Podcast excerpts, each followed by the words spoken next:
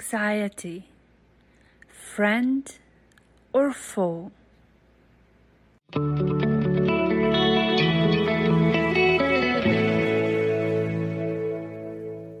Last time when I had a panic attack, I didn't even notice that I have one. I was so used to being anxious and in a state of fight or flight. It was normal for me that as soon as I open my eyes in the morning, I feel like I'm drowning. My muscles tense, and if I were conscious enough of myself, I could even realize that I was holding my breath. Literally. How was it possible for the person who was working so hard on herself for all these years to end up in this situation? Apparently, I was having a big problem and I was in a desperate need of a solution. Hello, my name is Selena. Many people, including myself, would call me a scientist. I have degrees in molecular biology and physiology, PhD in biochemistry, and I did a postdoc in structural biology, learning the magic of cryo-EM. But I am far more than my job. I am a wife, a daughter, a sister, a friend, a spirit, a child of God, a creation of stardust.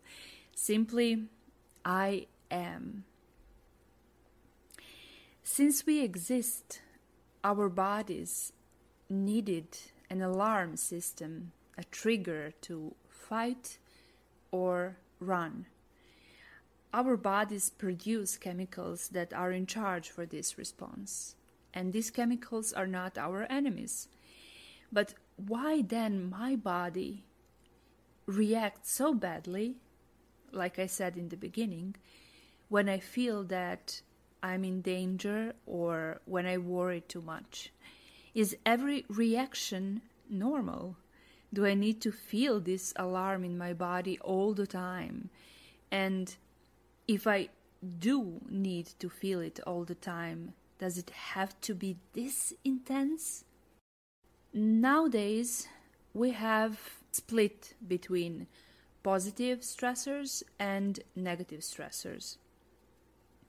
Positive, like new job, wedding, new relationship, promotion, new house, and we also have negative stressors death in a family, losing a job, divorce, being abused, legal problems.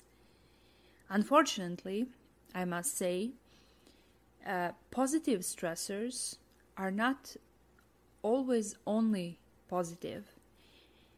Every positive stressor can bring also a negative one too, like when you have a new job you can also worry about, for example, moving or getting a new house or how your partner will react. With this, we feel like we're in a hamster wheel where it does not matter whether things are good or bad. Eventually, there will be something bad to stress us. Or is it just our point of view? It can be, yes. But more people than less will find it difficult to deal with situations that are overwhelming, no matter how positive they are. The pressure of the fast living world is inevitable. We still do not know a lot about how parts of the brain function and why they are triggered like they are. When talking about anxiety, what is known is that the part of the brain called limbic system, comprised of the hippocampus, amygdala, hypothalamus and thalamus is responsible for most of the emotional processing of situations. It has been recorded that during a stressful event, individual with an anxiety disorder may have heightened activities in these areas. The amygdala has a central role in responses to stressful and emotionally intense situations.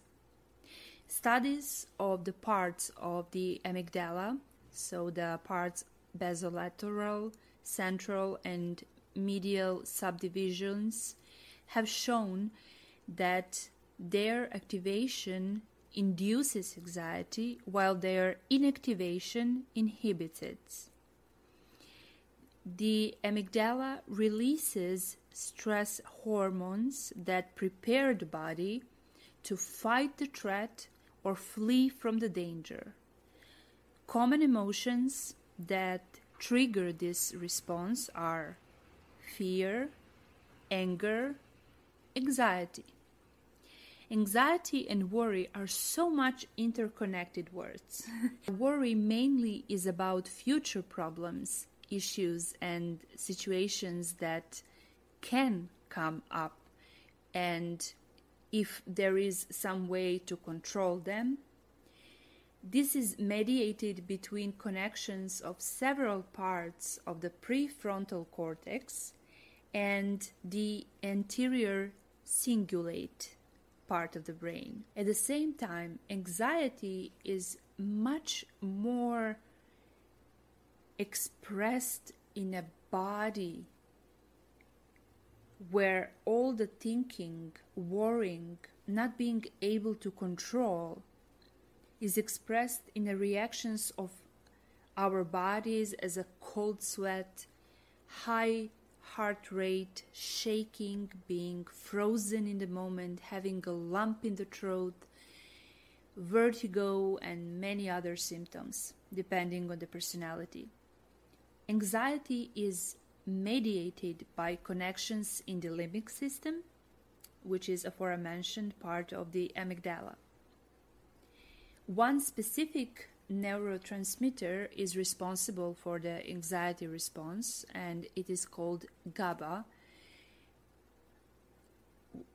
which is short of gamma aminobutyric acid. Even though it is not exactly known what causes anxiety disorder, one of the mentioned cause, causes is chemical disbalance of uh, this specific neurotransmitter. Due to certain lifestyle choices or genetics, or both together, GABA can drop to levels below which it cannot perform its role as an inhibitory neurotransmitter, which means that it cannot block certain messages from the nerve cells to the brain. With that, it cannot reduce stress and anxiety anymore. So, how come I'm finding myself basically in a ditch with a t shirt soaked in a cold sweat and collapsing in a public transport, and my grandmother who had so many tasks to do feeding the kids, working on a field on 100 plus degrees, washing, cleaning, serving my grandfather, going through poverty of the war. She did not have these effects, and she did not need Xanax, not even later in her life when I was aware of her and the situation, to know what is going on. We are often making jokes about people who have too much money and several therapists and wonder why they have so many problems. Well, maybe when we have more choices and we are exposed to the possibilities of more decisions to make, we tend to be more worrisome and at the end more anxious then we tend to ask ourselves Did we choose correctly? Can we try again? Uh, Abraham Hicks, for a joke, sometimes says, Okay, let's try this and see how it goes. Well, yeah, exactly. Let's try how it goes. And then we have a choice to try again and again and think if we can do it better and better next time. Basically, no one gives us guarantees in life. Maybe that is how it should be. We build life as we live it. But now we understand that with having so many possibilities, we feel responsible if we do not make them. The pressure is high, and so is the brain activity. Thus, the anxiety. Why is it still so hard to talk about it? Why is it a problem? For example, if you do have mental health problems and you want to say your issues at your workplace, that you still feel threatened as someone who cannot perform as the rest of the people. Maybe you will have some rough days as everyone else, but you should not be punished for that because you can also be a genius that sometimes need just to rest as anyone else. Do not be afraid of not being okay, my lovely ones. If no one taught you how to love yourself, it is never late to start now. Love your brain as it is. It was built to be just like that and it's perfect.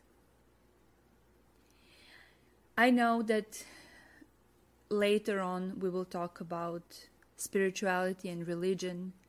I just want to mention one one thing that comes to my mind and that is that anxiety is a problem of a person who doesn't have spir- spiritual or religious beliefs. Because if you believe, you know that your life does not depend on you. Because it depends on somebody much, much higher than you. And your destiny is not in your hands. Your destiny is already written. So there is no absolutely no reason to worry about tomorrow and be anxious. But in more detail, we will talk about that later on. Somehow, I just wanted to mention that spirituality and religion gives another dimension of uh, comfort to the people who are really anxious and are really suffering. And we are ending this episode with one advice, my dear lovelies. You that are on the healing journey together with me, you know what? Sometimes it helps to cry. After a good cry, you feel that you are capable to forgive, to learn something from the situation, to move on, Crying is not a sign of weakness. No. It is just what you need to cleanse the space of your future contentment. I am so glad that I could dedicate one episode today about anxiety and I'm asking you Anxiety. Is it a friend or a foe? Next time, we will talk about some solutions and some at home remedies. Stay tuned, and I wish you a wonderful day and a wonderful week. I hope you really, really, really enjoy your days. Have faith and believe. Till next time. Lots of love, Selena. Shall we completely give up on anxiety? Or we still need it in our lives? Just a little bit to keep us on the edge so that we know shall we fight or flee? Don't forget that each episode is followed by a blog post on aliveandawake.org.